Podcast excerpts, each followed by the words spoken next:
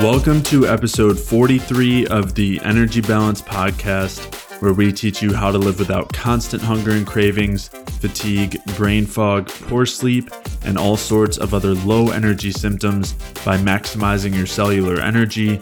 I'm Jay Feldman. I'm a health coach and independent health researcher. And joining me again today is my good friend Mike Fave. Mike and I have been studying health and nutrition together for a long time now Mike also draws on his experiences from working within the healthcare industry. Today's episode is part two of our autoimmunity series. In part one, if you did not watch or listen to it already, we discussed the alternative views of the immune system and of autoimmunity, and we also talked about the problems with the mainstream and functional medicine views of autoimmune conditions and also the problems with their proposed solutions to autoimmune conditions. So, if you did not listen to that first episode of the series, I would highly recommend you go back and do that because in today's episode, we'll be talking about the bioenergetic view of autoimmunity. We'll be discussing why restoring cellular energy availability and raising your metabolism is the key to reversing the autoimmune state. We'll be talking about why avoiding carbs and sugar makes autoimmune conditions worse in the long run. We'll also be talking about why low carb, keto, and carnivore diets are not ideal for autoimmune conditions and typically lead to short term relief at a long term cost. We'll also talk about why having enough saturated fats and carbohydrates from the right sources is imperative for autoimmune conditions. And we'll be talking about how you can restore gut health and why this is so important for autoimmunity. If you are new to this podcast, then after listening to this episode, I'd highly recommend you go back and listen to episodes 1 through 7, where we take some time to build a foundation as far as the bioenergetic view of health goes and some of the primary things we'll want to focus on in order to restore that cellular energy availability.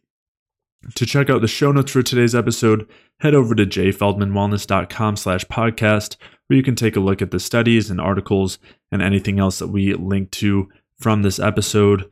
And if you are dealing with any autoimmune conditions, or if you're dealing with other low energy symptoms like chronic cravings and hunger, low energy or fatigue, chronic pain, weight gain, any sort of gut symptoms or brain fog, hormonal imbalances, poor sleep, or any other low energy symptoms or chronic health conditions, then head over to jayfeldmanwellness.com slash energy where you can sign up for a free energy balance mini course where I will walk you through the main things that you want to do as far as diet and lifestyle are concerned so that you can maximize your cellular energy availability and I'll also explain why this is the key to resolving these low energy symptoms and conditions.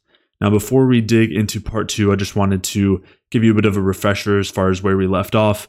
Uh, at the end of part one, we had just finished discussing the alternative views of the immune system. And these are the views that suggest that our immune system uh, does not respond to self versus non-self and is not simply you know confusing our own body as a foreign invader but is instead responding to energy failure and structural damage or danger and that this is what's being sensed in this autoimmune state. So with that let's get started. So the reason this context becomes important is because it, it, this becomes important from a treatment perspective especially because it's well you can seal up the gut and you can you can eliminate all the protein triggers and things like that from antigenic foods but at the same time you still have to address the actual state of the body from a bioenergetic point of view and deal with the any type of chronic or systemic inflammation that may be going on besides the uh, whatever the trigger was antigenetically um, from food or bacteria or whatever coming from the gut. So it's you can't just address the gut. You have to address metabolism as well directly. And that involves, you know, if you have a high amount of polyunsaturated fats, particularly omega 6s, but also omega 3s, um, addressing that. If you if you have uh, nutrient deficiencies, if you're not eating enough carbohydrate or enough calories and or food in general, all those things become important in in um, in this system. The other thing to point out here, and this is directly categorized in the stress response system, the activation, the chronic activation of stress systems like cortisol and estrogen and adrenaline and all these things that sort of promote each other over time, they induce an autoimmune profile. whereas chronic use of glucocorticoids and upregulation of estrogen actually helps to increase the um, what's it, the humoral immune response or the mm-hmm. adaptive immune response and push it towards an autoimmune uh, situation. Yep. Uh, so, so the idea of just healing up the gut and that's it, and being and eliminating all antigenic, like a lot of people, and this is why I think the reason we're getting here is that I think a lot of people go down these chronic elimination diets. Um, and I'm not saying that the elimination doesn't help because it definitely does. But in order to not having to continually eliminate because you continually respond, have a negative response, yes, you need to. Yes, it's helpful. You don't need to, but I'm not going to tell anyone what to do. But yes, it's helpful to address any type of infection in the gut. That's fine. I'm not arguing with that. It's helpful to seal up the gut barrier, not arguing with that. But you also need to address the metabolic approach and address nutrient deficiencies and address hormonal imbalances like the hypothyroidism or elevated chronic, chronically elevated cortisol or estrogen and progesterone imbalances or hypogonadism and low testosterone and androgens in men or altered cortisol to DHEA ratios and these are all addressed through number one, lifestyle changes, but also specific dietary changes, including eating enough and getting uh, proper amounts of macronutrients, including carbohydrates. Which, and the reason I continually bring up the carbohydrate component is oftentimes in the paleo sphere, that's kind of not, that's kind of balked at. And particularly in carnivore and the keto sphere, the carnivore is like the ultimate elimination diet. I mean, it definitely has its pros. There's definitely it's not like 100% negative but there's also is a lot of negatives associated with it because you only have the one food. And what i think a lot of people find is they have their chronic situation their chronic issue. They go on these extreme elimination diets whether it's keto carnivore autoimmune paleo and then they for a while they start to realize that they're sort of in a hole as mm-hmm. far as elimination goes. And then i think eventually either they stay stuck in that hole and they continue trying to restrict more or eventually they start trying to increase increase more food and then particularly carbohydrates. And then that's where you start to see i mean at least i saw this trend was people started moving more towards the idea of eating more carbs and then increasing carbs slowly over time with perfect health diet and things like that. And then just and then choosing your carb sources wisely. You know you because the other component with within all this is there's there's still the lectins from the different foods and the different uh, toxins are still, you know, there's still going to be an issue. And especially once you have that autoimmune predisposition and you've activated that system, yes, once you get the bioenergetic point of view back, it's still, it's much easier to fall back in the loop once you've already entered that state. Like it becomes yeah. easier to, to reactivate it, but you know what the predisposition is and where the flare and all that goes. So that this point of view, this bioenergetic view, or the or the morphostasis or danger theory, which are all sort of linked together, sort of adds in the idea of context uh, and and state to this idea of the this very general idea of self, non-self, or just uh, molecular mimicry. There's there's a lot of components involved that I think are really important. The other thing, and this adds those components. The other thing I want to point out here is that in a lot of pathogenic or pathologic processes like Alzheimer's or Parkinson's disease, there's like you have the direct damage to the brain tissue, but you also find, for example, like lipofuscin, which is oxidized polyunsaturated fatty acids and iron, and you find elevated amounts of aluminum and in some of the dementia and Alzheimer diseases, and then you also find elevated amounts of endotoxin um, you also find those in the plaques of heart disease patients. You also find you find those in uh, the damaged areas of Alzheimer's patients' brains and things like that. And I think this, like all of this, is adding to the idea of a state response and the immune immune upregulation in response to these damaging toxins and processes at these at these specific sites. Um, so it, it's important to you know there's all there's a lot of factors going into it and it's addressing all those factors and then also the and that includes addressing the state not just the the gut or just the well the mainstream view doesn't even like it's just mostly genetics and some random trigger so it's kind of hard to make any argument for addressing all the factors there.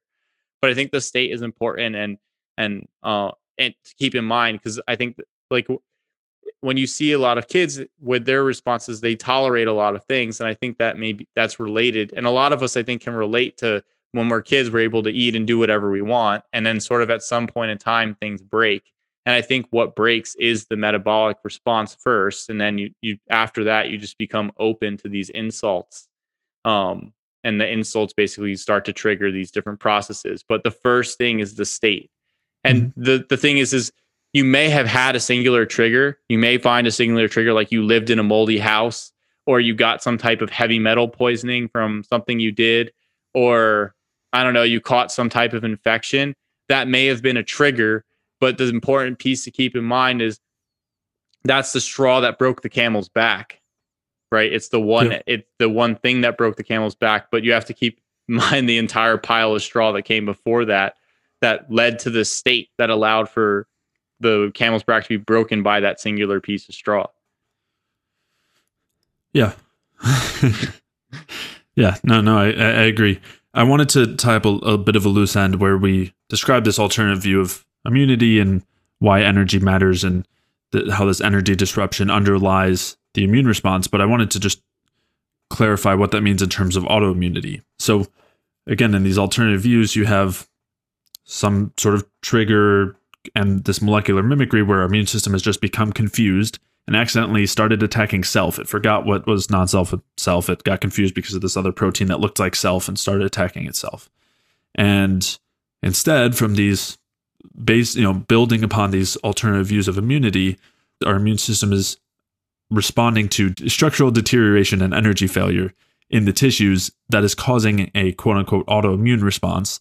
And then what's happening is the immune system is just clearing out that damaged or um, like structurally degraded part of the tissue. So, or components that have gotten lodged there. So, if you had some type of heavy metal toxicity or like endotoxin or something like that, like for example, when you see the atherosclerotic plaques and you find endotoxin in there, and you realize that atherosclerosis isn't just fat being deposited on the wall, but an actual immune response that takes place in the center of the arterial wall. Like when you start looking at those things, it's like almost everything is an autoimmune response at this point, right? But is right, it really right. auto? Like, is the idea of attacking self really there? If you have all these other ox- can like oxidized polyunsaturated fatty acids and endotoxin and heavy metals and things like that, what's being what's really being attacked? Yeah, yeah. And so and so when you have these systemic large scale issues. Sometimes they can be brought on by a pathogen, some sort of gut issue, some sort of leaky gut that can be an aspect, a trigger. Uh, but there are many possible triggers that all lead to some sort of an energy failure, structural failure, and that is that is creating these antibodies to those aspects of the tissue. Basically, I think Jay McCullough referred to it as as a mess. So you basically have this particular mm-hmm. type of mess that is being tagged as as this mess is a problem. We need to clean up this type of mess. And that is what the antibodies are in, in this autoimmune condition. It's not that your immune system is just attacking you, it's that there are these this there's this underlying energy disruption and this damaged tissue that's being cleared out. Our immune system is helping us in this situation. And rather than just wanting to suppress it with medications, which can be helpful in reducing some of these symptoms, some of the inflammation type uh, side of this, although it's recognized that this is not a long term solution and the degradation does still happen in the long term. Instead of that, the better solution would be to fix the energy problem in the first place. As you said, once you're in this position where you, you've already had the autoimmune attack, you are going to be susceptible to that happening again, but it's only going to happen if the damage happens again. It's only going to happen if the there's that systemic energy failure again, uh, or localized energy failure. And so the solution here, which we'll be getting at, is restoring these energetic systems. And you talked about this as far as some very basic things. You know, you mentioned diet wise, as far as eating enough, eating enough carbs, all of that, which we'll dig into. Yeah. But fixing things on that level will prevent that from happening and prevent the need for the autoimmune type, uh, quote unquote, attack. But it's really just a response, a clearing.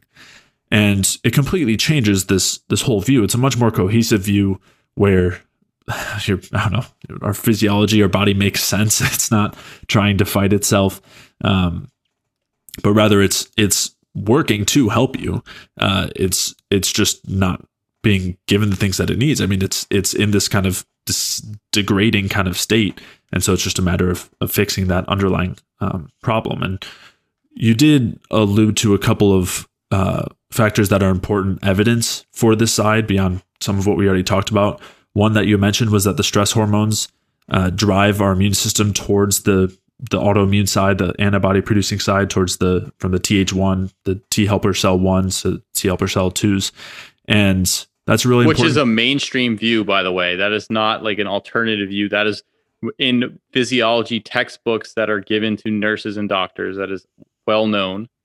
Yeah, yeah, and as we've talked about many times on this podcast, the stress hormones are produced also in response to an energy failure. And I don't think that's serendipitous or coincidental that that the stress hormones are happening in response to an energy failure and our immune system happens to respond to an energy failure similarly to clear it out and you know in the case of the stress hormones it's basically this very systemic cohesive response to correct the underlying issue there um, and the problem is when this happens in such a like, such an intense massive chronic state that it becomes basically a you know problem but yeah, so that's that's a pretty important piece of evidence there is that the stress hormones help to contribute to that shift to autoimmunity. You also mentioned the the sex hormones like estrogen contributing, well not all the sex hormones, but estrogen contributing to the same autoimmunity basically in the exact same way. We just talked in a previous podcast about how estrogen basically is a stress hormone. And when you look at the other hormones that function on the other side of, of metabolism that are very pro metabolic, progesterone, testosterone, pregnenolone, and all of their variants, those do the opposite. They suppress the autoimmune type state. And it's not because they're suppressing the immune system, it's kind of a bad way to put it, but they're suppressing the need for it. They're preventing the need for it by preventing the degradation and often leading to the opposite, restoring energetic function and restoring structure. So that's another kind of important piece of evidence. Uh, a couple others are just that, and I mean, I guess I kind of went out of order here, but the first one would just be that any sort of energy dysfunction, when we look at mitochondrial dysfunction, that's one of the primary uh, things that leads to inflammation in the first place, and that leads to what's called a danger response in the first place. And then you have the signaling of the stress hormone. So each aspect of that chain is basically signaling or moving towards a kind of autoimmunity, you're signaling the immune system. Uh, and there's also there's actually a quote I want to read just talking about um, energy production and mitochondrial function and autoimmunity. Uh, and just and this is, so this is specifically talking about what's called the redox state, which is basically just a barometer of the energetic state. And so this quote uh, states certain autoimmune diseases may be due to redox alterations rather than to a failure to deplete, suppress, tolerate, or divert self directed B cell activity. In fact, in the same patient, different autoantibodies could be simultaneously masked and unmasked by redox reaction. So this is basically saying that the this entire arm of the you know autoimmune or immune system, but this this whole autoimmune situation is determined by the energy state um, rather than some sort of immunosuppression versus non-immunosuppression. And interestingly, too, mitochondrial dysfunction and energy failure happens in the actual T cells in autoimmune conditions. So not only is it happening in the tissues, but in these autoimmune conditions, you also see it in the actual T uh, the T cells. Because it's a systemic problem. It's not just that one. It's not just the one. It's not like your thyroid just. And I think this is really important for people to know. When yeah, you have Hashimoto's, it's not just your thyroid. Right. when you have ankylosing spondylitis, it's not just your spine. All of the autoimmune diseases are are risk factors for other autoimmune diseases and heart disease and everything else. So it's it's a while one thing is singled out and as to create this nicely categorized system, in reality it is all a systemic response. Like they and they all have predispositions for each other and other diseases along the same lines because it's a systemic energy issue and a systemic inflammation issue. It's not just one thing. Yeah. And that was actually the next thing I was going to mention, which is that none of these autoimmune conditions are just affecting that one system. They're all associated with often other autoimmune symptoms or conditions and various other degenerative conditions. And you had mentioned uh, cardiovascular disease and its association with various. With almost every single issues. autoimmune disease. yeah. and, you know, virtually all of them are associated with each other too. So, you know, and and another huge piece of this too is, I mean, it's acknowledged. That's like there's so much research showing that mitochondrial function or dysfunction is tied with virtually every single autoimmune condition. And there's also, and we'll talk about this as far as what we might actually want to do if we are in this state, like what we would want to work on as far as diet goes and supplements. But there are a ton of pro metabolic supplements that are all shown to improve the these various autoimmune conditions, like all, all the different B vitamins, antibiotics, which you mentioned, uh, you know, specifically the like tetracyclines, which help to clear out pathogens, which are a huge part of this, but also have other beneficial effects on the energetic level. You also have supplements like caffeine and the various steroid hormones, pregnenolone and progesterone, um, T3, which which is the active thyroid hormone, uh, methylene blue, aspirin, inosine, various other supplements, which we'll touch on in you know a bit later. But they're all shown to have improvements in these autoimmune conditions. So, and again, from the conventional view, the only way I think that they could argue that that's happening is that all of those things happen to be immunosuppressive in some way, uh, which I would argue is pretty far from the case. If anything, it'd be the opposite. But uh, yeah, do you have do you have anything else that you want to add as far as kind of this bioenergetic view of auto you know autoimmune conditions and this alternative view of the immune system? Oh, I just think it's important to I think it's important to not try to reduce different diseases in different situations, but obviously besides like like if you have a specific infection, right? You know, like if you have a, a strep infection in your tonsils or something like that, you get strep throat. There's obvious there's a there's a component into there into that as well as to what allowed you to get sick. But I think most chronic diseases are very much systemic issues and manifest as predispositions. And it's not you can't just treat that one area in this reductionistic sense of I have Hashimoto's, so I take my thyroid and then I'm complete I take my thyroid hormone and I'm completely fine. It's like no, that indicates that there's something systemically wrong. And mm-hmm. it's just manifesting through the thyroid, but it, there's something overall going going wrong. And it's important to find I mean, all these things that we discuss are theories.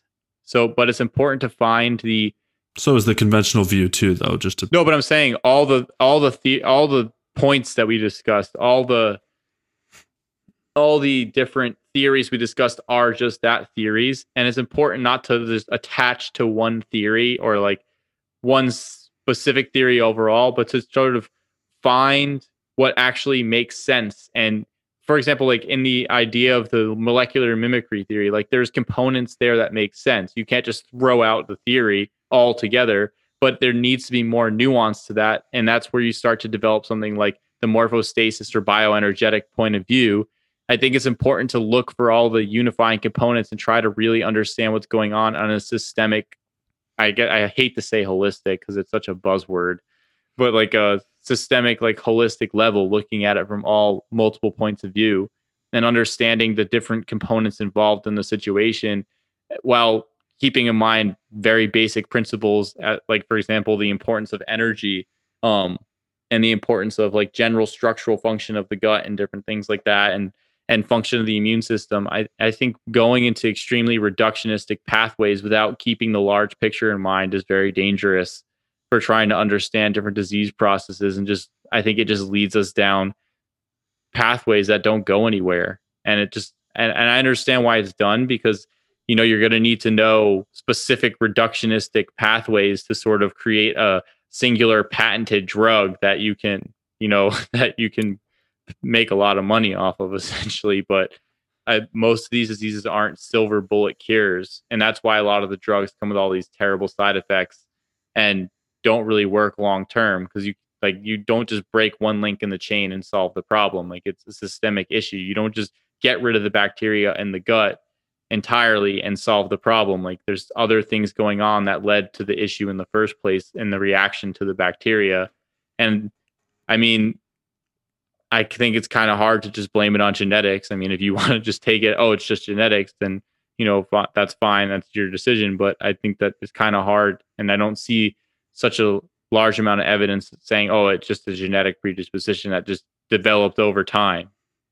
You know, so I think it's important just to keep the whole big picture in mind and try to find the unifying elements and what actually makes sense from all these theories to construct, you know, a, a overarching theory to describe it using general principles that also incorporates the mechanistic and reductionistic areas into one picture overall. Yeah. I mean, I think that, I mean, I would say there's certain aspects of these different theories that are mutually exclusive, but you still want to be able to account for the results that are seen, for example. So even yeah. if the molecular mimicry idea doesn't make sense because that's dependent on a self versus non, you know, from my view at least, doesn't make sense because it's dependent on the self versus non self idea. Uh, there is definitely value in recognizing how much from the alternative view that that they're using the molecular mimicry to support this, how much things like intestinal permeability or leaky gut and gut pathogens uh, are affecting systemic health and affecting our immune system and uh, could be playing a role in autoimmune conditions. So definitely want to be able to, uh, you know, include that evidence, but um, also recognize that I, I think that the those theories are at least somewhat mutually exclusive or entirely the molecular molecular mimicry and then the danger theory and um, morphostasis. Yeah. Yeah, I just I think it's important to take what works and throw out what doesn't. That's I guess the best way to say it. And to just try and find you know, if, if someone's getting this beneficial effect in some way from this particular circumstance, to not throw it out, but to try and understand how it fits into some sort of singular model that explains all this the contradictions. Yeah, absolutely. Yeah. I agree. So, considering this bioenergetic view of autoimmunity and the views of the immune system that it's being built on, and this idea that what's really underlying these autoimmune conditions is an energy failure or damage, you know, a decrease in structure that's leading to these immune reactions and, and eventually the quote unquote autoimmune state where we're seeing these antibodies to uh, to this damage and to the, the, energy failure or the tissues that are showing that or the area that's showing that. Uh, but anyway, so continue or considering this view of autoimmunity, let's discuss how this changes what we actually want to do as far as uh, lifestyle and diet and supplements and everything that can actually lead to some improvements in these conditions. And also let's discuss how this differs from some of the uh, more common approaches dietarily and lifestyle wise for these autoimmune conditions. So we talked about in, in the kind of functional medicine side, the functional medicine approach, where it all centers around leaky gut being the primary problem that leads to the autoimmunity in the first place. And considering that, that's really the main goal is to fix the gut, heal the leaky gut, and at the same time avoiding any triggers that could lead to the uh, the immune response and lead to the kind of autoimmune situation via molecular mimicry. And so, because of that, the general approach is some sort of elimination diet. The autoimmune paleo diet is extremely popular as basically one of the main uh, elimination diets for these autoimmune conditions, where basically you are avoiding any possible trigger foods. And as we said earlier, those main ones tend to center around grains and eggs and dairy. And of course, why don't we throw sugar in there because sugar is just, you know, all around bad in the first place. So, of course, it's going to cause autoimmunity, uh, which we've done a couple episodes discussing why that is not the case. And, and I have some articles on that too. So I'll link to all those. But so, you know, this extremely common approach that virtually anybody who is actually doing something lifestyle wise to resolve or try to improve auto, you know, their autoimmune condition, it generally centers around that sort of approach where you're avoiding triggers and then you're trying to heal your gut with various probiotics or various supplements. And as we said, there's some merit there where, of course, the gut plays a huge role. Intestinal perme- permeability is a legitimate concern. Uh, dysbiosis in the intestine is a legitimate concern. Even if these aren't necessarily the preconditions to autoimmune conditions, uh, and you know they of course can be in certain instances, and they can be a major contributor to a degradation in structure or damage, and a depletion of energy, leading to you know the activation of the immune system and the autoimmune type response. So yeah, I mean, do you, do you want to maybe discuss or start by discussing some of the issues with that approach, and then we'll go from there. I mean, I think that overall the autoimmune paleo diet, with the exception of the avoidance of sugar, is probably helpful for a lot of people. And I think focusing on addressing the gut will be helpful for a lot of people as well.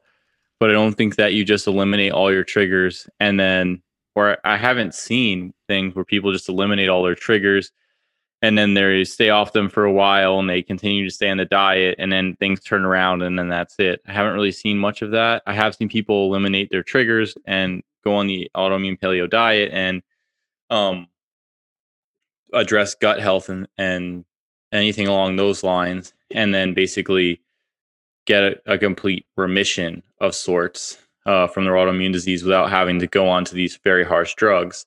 I think that that's helpful I think that that's better than going on strong immunosuppressant or immunomodulating drugs with a whole host of negative side effects and continuing to just eat and do whatever you want to yourself despite the obvious warning signs of actual systemic issues going on.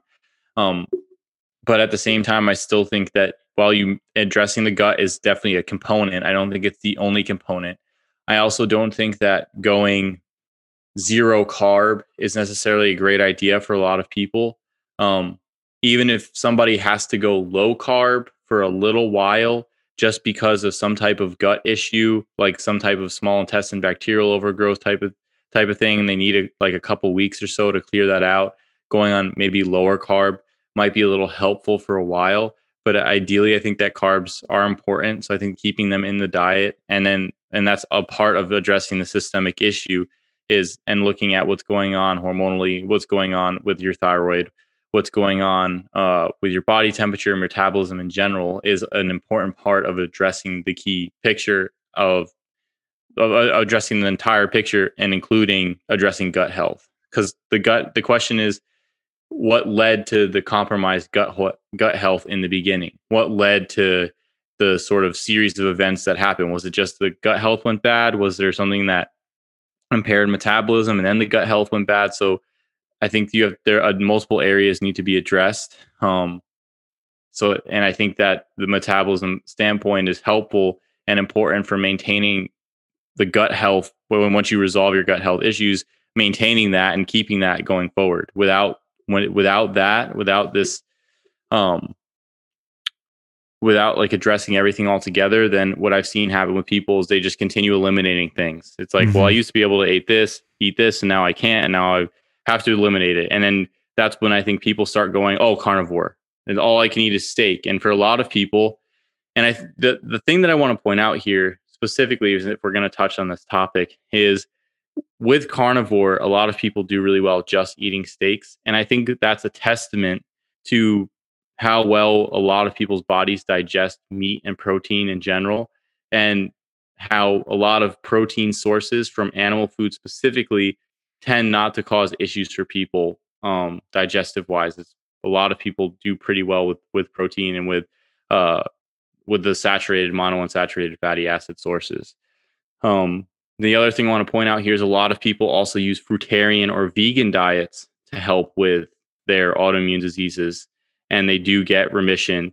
Um, and I think that it's important to realize that a lot of people do do well with fruits and a lot of people do well with specific cooked vegetables and some of the vegetables some of them they do fine with the vegetables raw i haven't really seen many people go on grain based uh, high nuts and seed vegan diets and do very well with autoimmune conditions um, that's just my experience but i have i have seen a lot of anecdotal evidence for the fruitarian groups or or at least some some of the vegan groups and then also the carnivore groups in dealing with um, dealing with some of the autoimmune issues.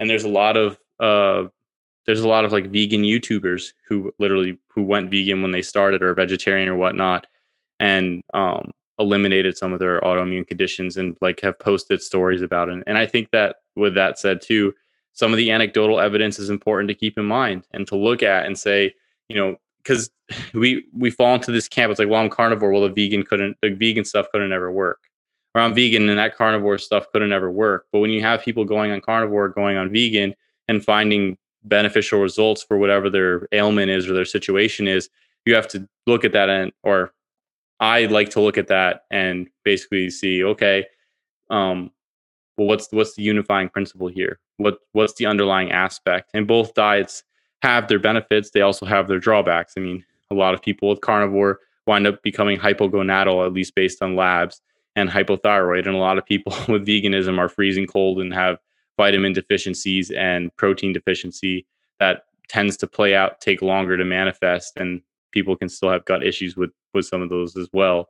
Um, so I think it's important to number one see the benefits in those. Number two, keep them an open mind and try and and we talked about this earlier. Keep um, like look for what's working and not just discount it because it doesn't agree with the ideology. And then also when you're to back to the primary point, when you're addressing the whole autoimmune situation in general, the gut is a very important component. N- neither of us are denying that.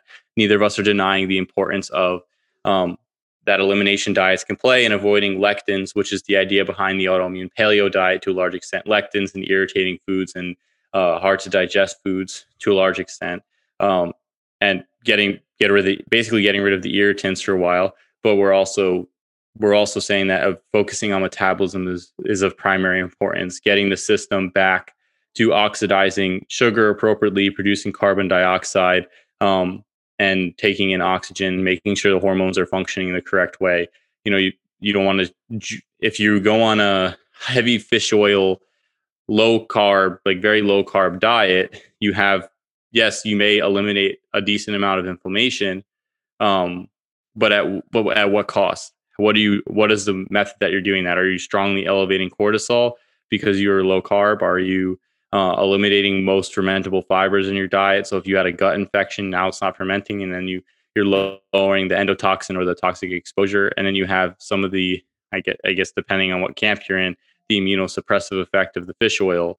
Um, that's again that's not the strategy that we want we want to uh, basically get the metabolism working appropriately and part of that is the elimination diet so i guess overall it is just addressing the picture entirely and trying to do more than just and with the newer theories trying to see it as more than just oh it's just it's only a gut issue it's like no it's it's a systemic issue there's a systemic issue going on metabolically for some type of autoimmune disease to manifest there's some inflammatory issue going on the gut may be a very strong promoter, but why is this happening now? What's the overall picture? Right, right. It's a systemic energy issue. Oftentimes, gut dysfunction is involved there for two reasons. One, because gut dysfunction leads to issues that like leads to issues with metabolism, with energy production, with excessive stress. Uh, at the same time, energy failure leads to issues with gut health. So we've talked about that relationship in a couple of previous episodes, and I'll link to it. But considering that, I mean, you know, you're going to have issues with any part of the body uh, when you're in this systemic energy failure. Uh, and it's not, you know, necessarily such an extreme state. It can just be something that builds over time. But your liver health is not going to be optimal. Your gonadal health is not going to be optimal. Your brain function is not going to be optimal. On from there. So, you know, the gut is a pretty major interface, and we do want to make sure that things are functioning properly, making sure that we're doing the things that support proper gut health, again, which we've talked about previously and we'll touch on today. But these are also the same things that are going to help us everywhere else on that systemic energy level.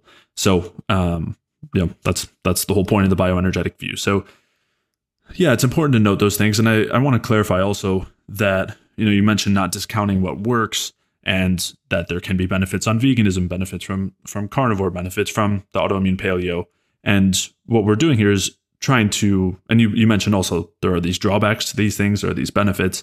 So what, you know, to kind of string that together, it's it's trying to sort out what is working in these situations and why, and why, and then creating something that does not have those same drawbacks. And and this is kind of, you know, we're kind of working backwards here. As, a, as it's kind of like bottom up as opposed to top down which it's good to have both. I mean, it's good to see the evidence and make sure that when you're working up, it meets those higher level views from the other direction. So, higher level down would be kind of bioenergetic view down, and then evidence up, meaning, all right, carnivorism works to an extent, and people with autoimmune conditions, why is that?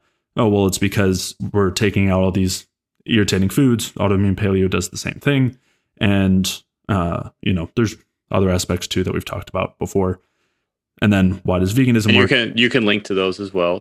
Yeah, yeah, yeah. We've talked. We we did an episode pretty much specifically on um, carnivore diets and transitioning out of them and why they can be beneficial. But the point being is that all of that is is accounted for in this bioenergetic view where we think that it does make sense to avoid irritating foods like you would in autoimmune paleo as far as alcohol and nuts and seeds and grains. However, that doesn't mean that all of the foods that are removed in autoimmune paleo uh, approaches are always irritating or need to always be removed. Dairy is a good example there where it definitely can be, but there are reasons for that that actually have to do with our metabolic function. Where, for one, as far as the lactose goes, the uh, ability to produce lactase depends on our gut health first. Well, not necessarily first, but it depends on our gut health. It also depends on our metabolism. So, and the same goes for various other um, being able to break down various other components from our foods. You know, the enzymes that are produced are all related to metabolism. So it's another way of saying that when our metabolism is functioning well, when we're producing a lot of energy, we can digest foods a lot more and or a lot better, and they're much less likely to cause issues.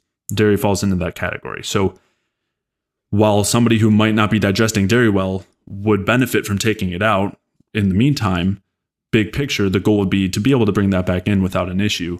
And I've definitely seen that happen without yep, an issue. We both have. Yeah, in people with autoimmune conditions particularly too, which is noteworthy, you know. The thing is some people you do put it back in and it doesn't work for them as well. It does some a lot of that is context dependent. Mm-hmm. And I've seen studies where they looked at um, I think it was trypsin effectiveness in patients with autoimmune diseases. This was specifically rheumatoid arthritis, and then also looking at stomach acid. And people with rheumatoid arthritis tended to have small, small bacterial intestinal overgrowth uh, small intestine bacterial overgrowth. I mixed that one up. Um, and basically, they had low uh, trypsin activity in their small intestine, or basically ability to digest proteins well. Mm-hmm. Um, so when you start looking at studies like that, and you start seeing things like that, it's it's those are areas to definitely address. And with low stomach acid as well, those are areas to definitely address. And when you're having high breath high breath tests for methane or hydrogen or all these different types of gases that show a function of um, bacterial overgrowth or bacterial fermentation in the small intestine. Those are all definitely things to address part of the picture. It's going to be hard to eat enough food and get enough calories in if everything you're eating is fermenting. It's going to be uncomfortable too. Yeah. So it's definitely those are all. We're not disagreeing with any of that. Um, but we also we want to get to a point where you have the elimination diet and you're actually able to build up from there where you you can start with elimination and you know some of that some of the elimination can be very individual you know some people can start off and they tolerate dairy fine some of their foods that they start off with could be dairy and and fruit and, and things along those lines other people they'll start off with with carnivore lower carb and then they can work up to different foods add them in see how they feel and and build up slowly over time. Because the other thing is to take once you dig yourself into the hole it's not like you dug it into the hole in one day. Dug yourself into hole over over time so it takes mm-hmm. time to get back. Um, and then uh, from there you add food slowly. You can try play with different macro ratios um, and see what works for this your individual context um, while repairing the gut eliminating latent infections as much as possible and dealing with uh, the energetic state of the body any type of nutrient deficiencies it's it's the whole system has to be when you break the system into when you, where you have either heart disease or autoimmune diseases or cancer or anything these like number one they are systemic issues i think that's important to point out. When you have just the inflammation in your gut it's not as far as ulcerative colitis you don't just have a colon issue you have a systemic health problem. Um, it, it's not it's not just one thing um, I mean, what we talked about in other epi- in the previous episode was that all all almost all autoimmune conditions are associated with a ton of other inflammatory chronic disease conditions, heart disease, kidney disease, diabetes, et cetera, et cetera, et cetera. So you have to we have to address it as a whole. And you, you need to address all the different elements. They can't just be, oh, I solved my gut and I eliminated the triggers and I'm going to be okay.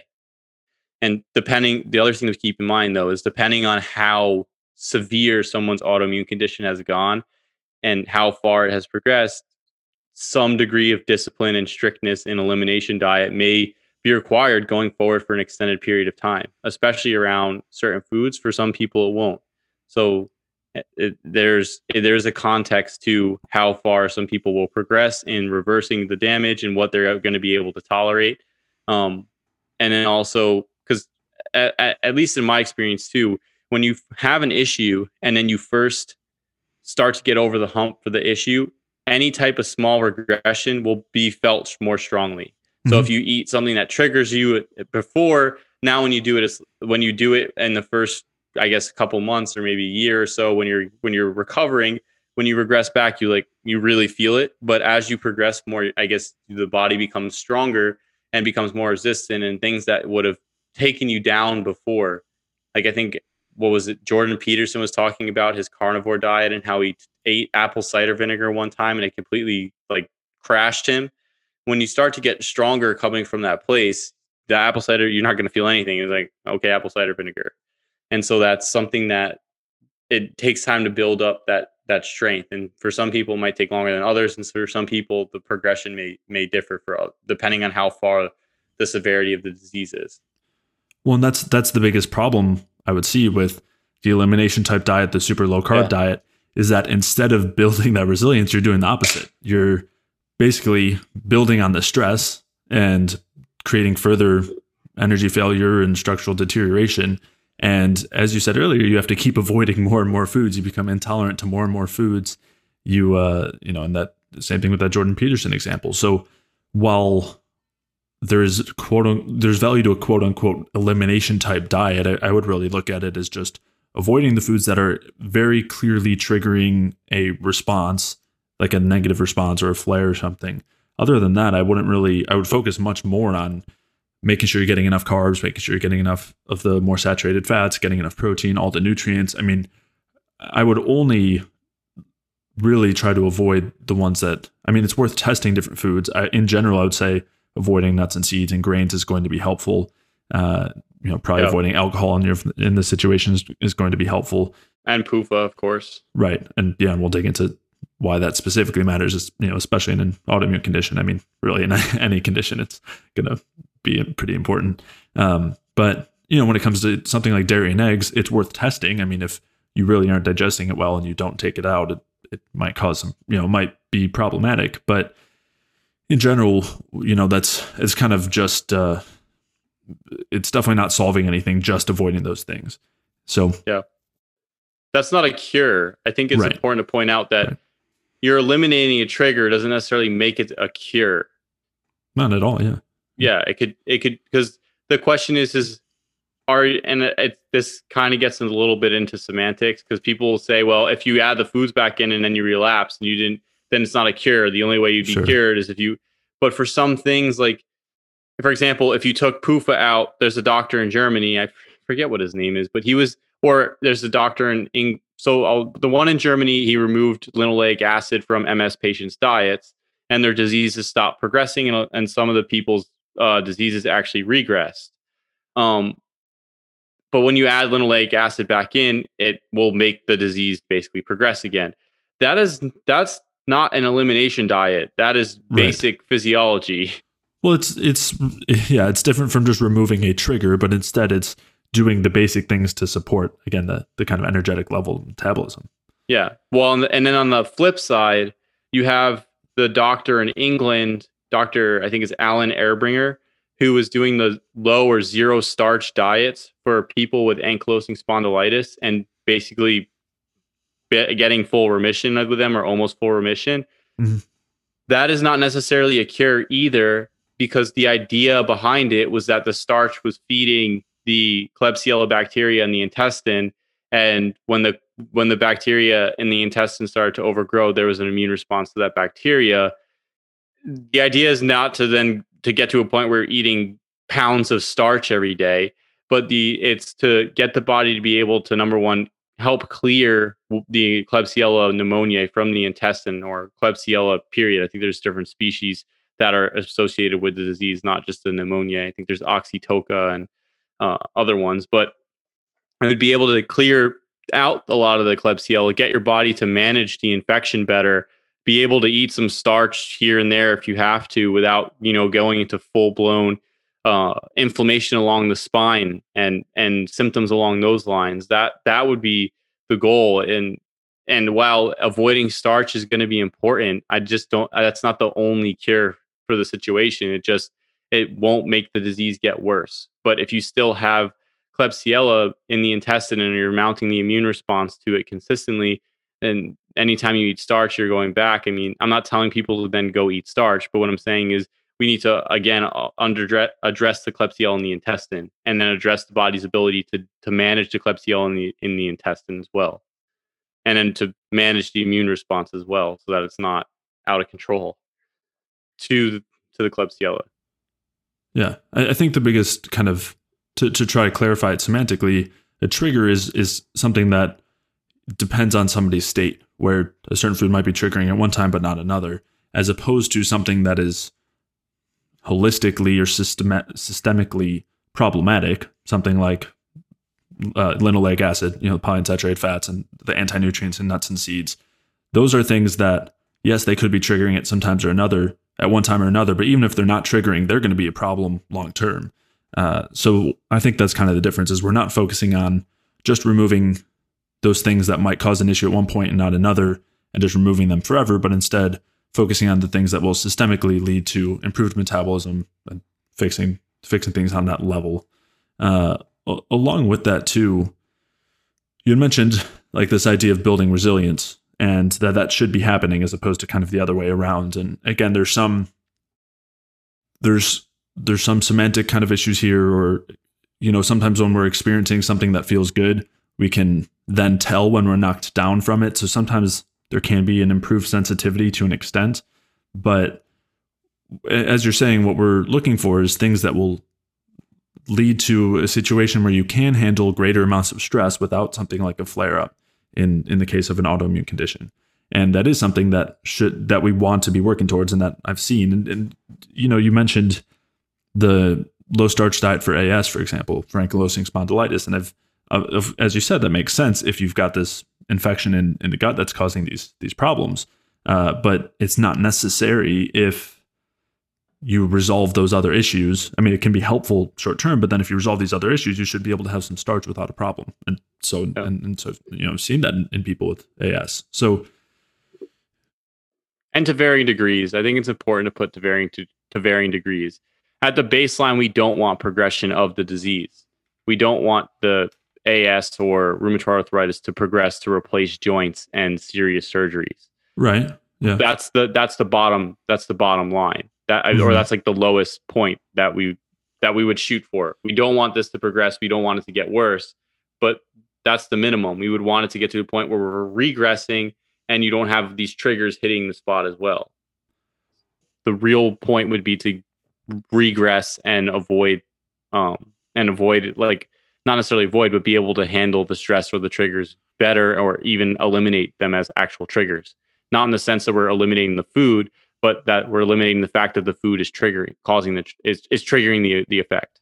Right, but the the problem with just looking at anything that brings like a short term remission is still being a step in the right direction. Is you can do that with immunosuppressive drugs, you can do that with immunosuppressive supplements like omega threes, you can do that with immunosuppressive diets like low carb diets that also happen to remove triggers that yep. all of those things I would say are going to make it worse in the long run. So I, I think I'm a little hesitant to say that anything that leads to that short term remission is necessarily going to be good in the big picture, beneficial in the big picture. So I guess you want to make the stipulation of context and how how it how you're you going about it and why it's working. Yeah. Yeah. But I just wanted I'd like to put it in le- in steps because it's sure, like the sure. first goal is to stop it altogether and then basically ladder up yeah. from there and move towards becoming more resilient over time and then not having the problem overall or or having like very small very very small minor relapses. If you like you go on a holiday and you you know you binge drink alcohol and eat street food for a week straight it's like well now i got symptoms again. Right right. Yeah i didn't under I, I understand what you're saying now. I was talking about building resilience and you were saying yes that is the long-term goal but that's not the first step. I agree yeah. sure. i'm saying i was trying to give a like a idea or a ladder of uh how we're going to go about the resilience process like what like the whole the goal overall is to, to build the resilience but i want to stop everything. Yeah. The inflammation with with everything to start. And even if but it obviously depends on how you're going to do it how you're going to go about it. Mm-hmm. yeah. But yeah it is it is it is not just all of a sudden you know now you're going to have that resilience. It does take time step by step. And yes first step is get out of that immediate acute inflammatory state that you're in and and um, that is what yeah what we would want to be seeing first let's do this. Let's contrast some of the approaches from these these views to what we would actually be doing, or like what we would actually view as ideal from the bioenergetic perspective. So, to, let, let's start with the gut from from this perspective that intestinal permeability is is the major issue, and we just want to do everything that relieves the gut. Of course, there's a lot that we agree with there, where intestinal permeability is still a legitimate issue, even if it's not a required precursor for an autoimmune condition. So we still see value in doing things that would help to prevent intestinal permeability or, or you know, lead to some relief there or improvements there. However, I would caution against something like probiotics, which are um, recommended pretty often. Not that um, you know, just, there's just a lot of nuance there, and and uh, you know, we discussed. You're not saying not to use them. You're just cautioning. I think that's the specific. That it's important to recognize that you are saying I caution. Yeah, I mean, there's there's a lot of really particular things to to get into there. So I'll refer to a previous episode that we did discussing probiotics, where just a lot of it can depend on particular strains. A lot of it is is relatively unknown in the research, and there's a lot that's being done there that can make things worse. And I've definitely seen that too, where probiotics can make these issues worse. So that's one thing to consider. You know, as we said, we agree with the idea of removing things that are going to be intestinally irritating, removing things that are high in anti nutrients, grains, nuts, and seeds in particular. And, you know, one thing that's that we've talked about and that we would focus on a little bit more is the supportive side to the gut, where having uh, having enough of the saturated fats actually does a lot to heal the gut. We've talked about how that stimulates bile production and that that's antimicrobial in the small intestine and supports gut motility. Uh, we've also, you know, and, and of course, the saturated fats themselves are antimicrobial, uh, which is helpful for keeping cl- things clear down there. Uh, additionally, having enough carbohydrates, and we talk a lot about fruit being a, a really great source of those. That's not only because the carbohydrates are easily digestible, but also the fruits have polyphenols and bioflavonoids in them that are antimicrobial. So you've got this, uh, on one hand, easily digestible carbohydrates that are much less likely to be consumed by gut microbes, although you do have some fibers in there, but you have these other compounds that are antimicrobial or so selectively antimicrobial to make sure that we are not feeding the harmful or pathogenic uh, microbes that are in the intestines.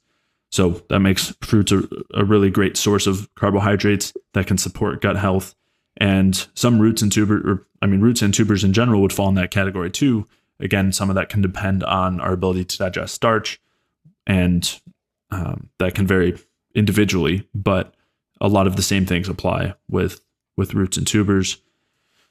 Um, do you want to add on to dietary things that just kind of the basics that would help to support the gut, keep inflammation down, and help to reverse intestinal permeability? Uh, I just want to say that I think the the plant compounds also have a, a protective effect on the intestinal lining besides being antimicrobial mm-hmm. or bacteriostatic or microbial static or anything like that. I think that they uh, they have the some of them or a lot of them can have beneficial effects for the gut in and of themselves besides that, but also on the bacterial aspect. Um, and then I think fibers from fruits and vegetables specifically uh, mm. at least ones that you can tolerate. You know, some, for example, for some people, raisins might completely destroy them or dried apricots or something, but they do fine with bananas or they do fine with like an apple or or berries or things like that. Uh, that's because of some of the fermentable fibers can cause issues for certain people depending on what their gut bacteria is. But I think that the the fibers in general from fruits and specific vegetables can be pretty helpful, uh, especially ones that you tolerate for dealing with gut issues uh, a lot more helpful than refined foods in general. Uh, refined in the sense of like pure granulated sugar, pure oils, uh, un- or bleached bromated flours, or a lot of packaged foods. Essentially, I think that they can make gut dysbiosis or induce gut dysbiosis and make them worse if you already have them. So I think the the fruits and vegetables are very helpful from that perspective. I think uh, are particularly for the colon. I like to at least categorize that categorize things into you you have the small intestine and then the colon. Uh, I think the fats are helpful in the small intestine, as you mentioned. The saturated fats and the bile acids, which the saturated fats stimulate, uh, are helpful with the small intestine. Fruits and vegetables for the colon.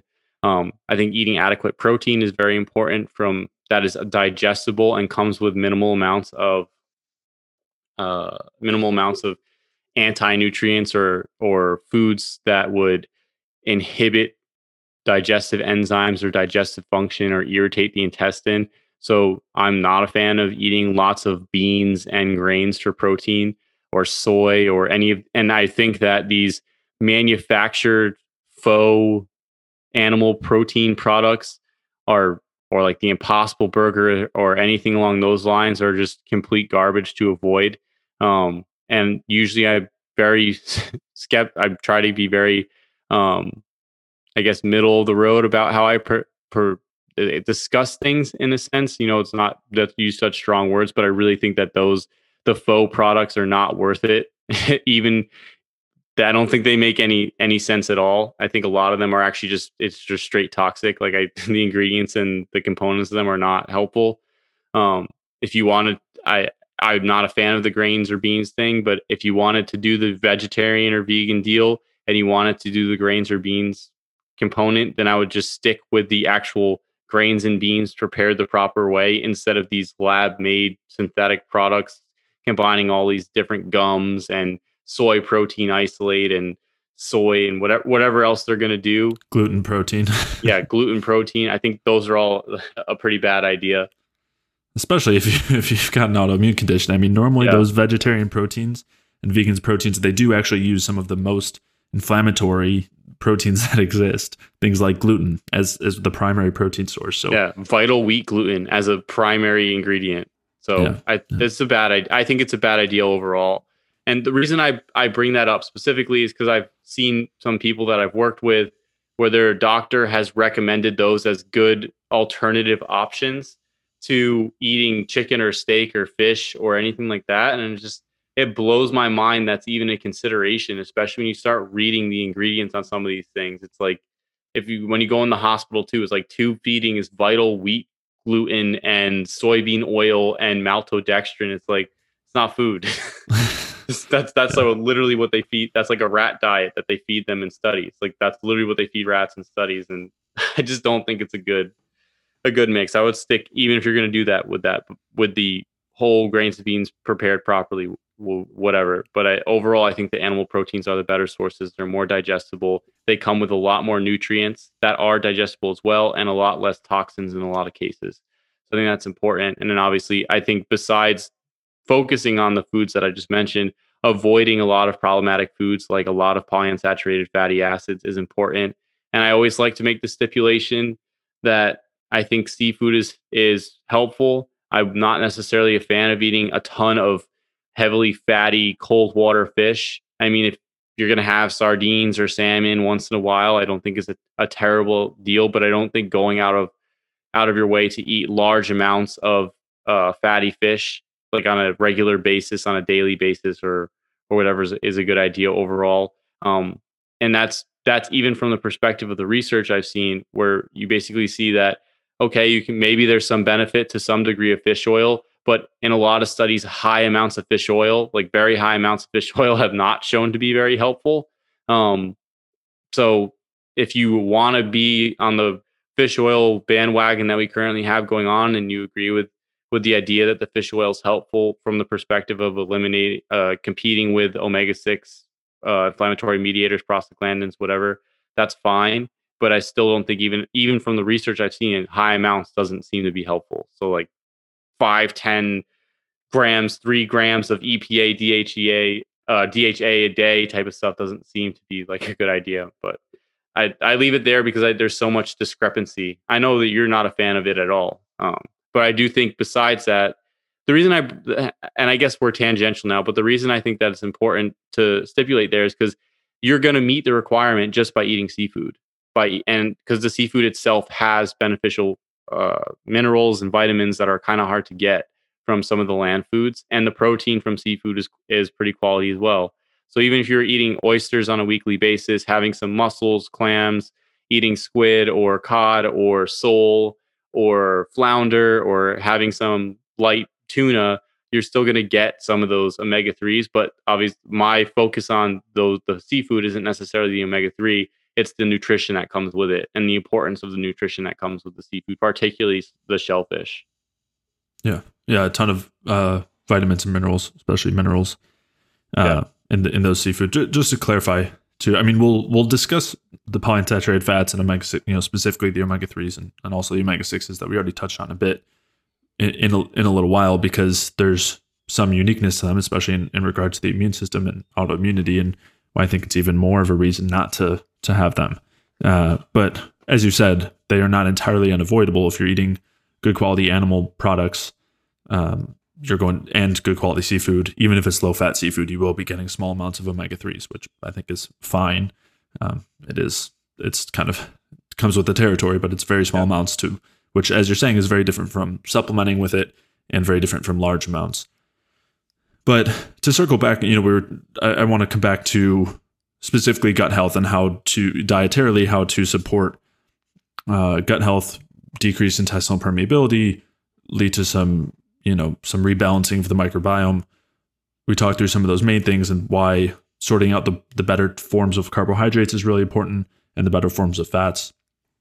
Some other things that are pretty helpful as far as protein specifically goes would be the anti-inflammatory amino acids, which uh, which were, are found in more of the connective tissue of the meat. So instead of just focusing on you know chicken breast and steak, the cuts that have much larger amounts of connective tissue and bone are going to have much higher amounts of these anti-inflammatory amino acids, glycine, proline, hydroxyproline. There, there are others as well, and these are also found in collagen and gelatin proteins, which you can get as supplements if you're not getting them as much from foods. And these, all of those amino acids, and also just using collagen gelatin as a whole, have been shown to be very helpful as far as gut health goes and intestinal permeability goes. So getting enough of those, I think, is is incredibly important. Uh, some particular nutrients that are also helpful from that gut standpoint. One is zinc. You could get a supplement of zinc carnosine, which is generally directly shown, directly, yeah, yeah, directly with with the gut and intestinal permeability. But you can also get zinc from, as you mentioned earlier, shellfish like uh, or bivalves in this case, like oysters, which have a lot of zinc in them. So I would always suggest going for food first, whether that's collagen or or zinc or any of these other vitamins that we'll discuss or minerals. But uh, if for whatever reason you can't from your diet, using some supplements in particular instances can can work. So uh, zinc and collagen would be a couple of important ones. B vitamins are are another one that again we should be getting ideally from our diet, but supplementing with them additionally can help considerably with gut function.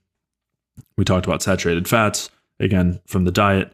Uh, vitamin C is another one that we should be getting a lot of if we're eating a lot of high quality carbohydrates from fruit, which we'll also discuss why that's important, not only from the gut perspective, but from the energy, anti stress, pro immune, you know, immune supportive uh, side of things. And again, all of those can can be pretty supportive uh, gut wise.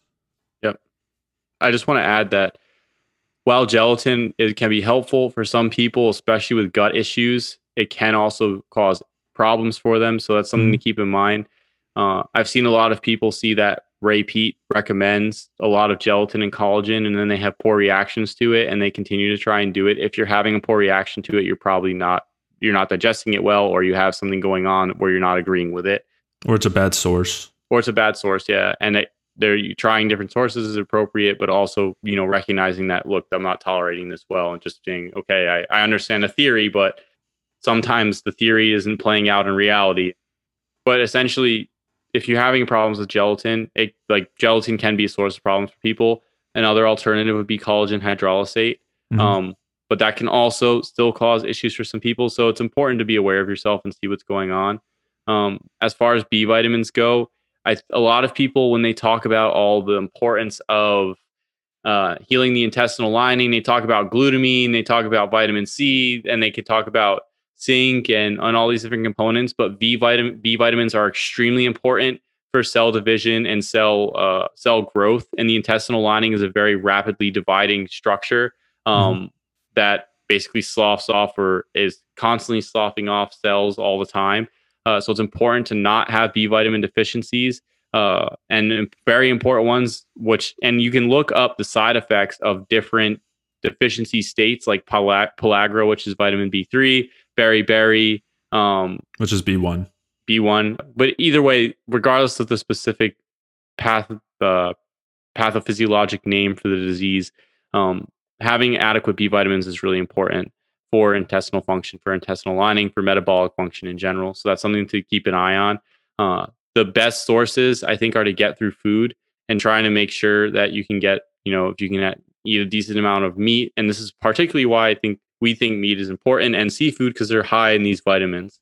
Mm-hmm. White meat chicken and white meat turkey, particularly the breast, which is what I would usually recommend people to eat because the thighs are, especially for most conventional sources, pasture chicken is pretty expensive. So is pasture turkey.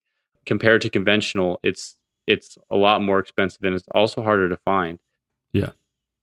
It, the thighs and the the other fattier meats or cuts of these animals uh, has a high amount of PUFA, so we recommend the breast. But the breast for these doesn't have as much vitamins and minerals. It's got some. It's yeah. not to the same degree as seafood or meat, and that's why the preference is for seafood and meat. Um, so I think then, and obviously, uh, like organ meats are very high in B vitamins. I think for some people, the supplements can actually cause issues. So that's another area to keep in mind. And there are supplements available on the market uh, that you can put on topically, and which I think is very helpful. This is not a plug for anybody, but Georgi or Haidut from the Ray Peat Forum does produce a topical B vitamin supplement that I think is helpful. And I think Health Natura has a topical one that can be applied topically as well. Um, and I've used both of them and I appreciate the product. There's no, we don't have any affiliates or anything like that, but it's just, uh, it can be helpful. And then, uh, I'll put the links in the show notes. Yeah. And that's if you're not tolerating them orally, because taking them orally can help as well. Um, and then the last piece I wanted to talk about uh, was the importance of trying to get most of everything from food. Uh, at least, at the, uh, there's one more thing after, but getting everything from food I think is really important. A lot of times, I think supplements can cause problems, especially when you're high dosing one thing. And I've I've done this to myself, like taking really high doses, uh, or not really high doses, but having my dietary source of zinc and then taking zinc by itself I didn't really feel right and I had to stop doing it. I was doing it for a little while. So I've tend to found that taking individual things can give me weird effects, especially if you're taking them in super physiologic or a, a high doses, doses that you normally wouldn't see in food or in your diet. So, and I, whereas if I've eaten oysters versus eating versus taking a capsule of zinc, I don't feel bad when I eat the oyster. So I think food is important. The other thing I want to point out too is that with a lot of the starch options, with a lot of the grains, um, and things like white rice. Uh, another reason I think it's important to avoid them is they're relatively nutrient poor, uh, and a lot of them that do have nutrients, it's added fortified vitamins and minerals and and iron shavings and things like that, which I think are actually probably best to avoid overall. Um, and the and this, is I think more of a check mark in the box for fruit, where fruit comes with especially fruit juice or concentrated forms of fruit come with a like a decent amount of vitamins and minerals besides the protective plant compounds. And they also have sugar or sucrose which many people digest pretty well. Um, some people can't really digest starch so well and then sucrose obviously becomes the main source so. And glucose and fructose. And glucose and fructose in free form yeah. Yeah. Um, but I tend to think that the the free form sugars are easier to digest overall compared to starch. Compared to starch, yeah, because starch is essentially chains of glucose, where the glucose, where the sucrose is just glucose and one glucose and one fructose bound together, and then mm-hmm. obviously the free forms, so they don't really require as much digestion. Um, so I think that can be helpful, especially with gut issues. Uh, and I, that's I know you're going to get into the importance of the fruit and vegetable, or I guess the fruits over grains, but I think that's a strong check mark for fruits and fruit juice, uh, specifically 100% fruit juice, not from concentrate. You have uh, you have a lot of vitamins and minerals coming with the sugar. Whereas if you were having white rice, there's some, but you know not quite as much as fruit. It's a little bit more limited, and you have a starch. So I think the fruit overall, on paper and at least in my experience, is superior. And even from my personal experience, I feel a lot more even keeled and uh, my blood sugar is regulated easier. I have less ups and downs when I have the fruit, uh, less sluggish in my digestion when I use fruit or fruit juice than if I was to eat a lot of uh, eat a lot of grains, part uh, starch heavy grains. Um, yeah, yeah. There's, I mean, in a lot of anyone who's coming from the functional medicine paleo side, or if they're coming from just the general low sugar side, you know, we're cautioned against the the sugar that's in fruit. I'll, you know, in, in a minute, I'll get to why I think it's so important. But we've also talked about why this does not cause the disaster for blood sugar that it's said to uh, in a previous episode of the podcast in more depth. So I'll, I'll link to that. We'll talk about it a little bit now.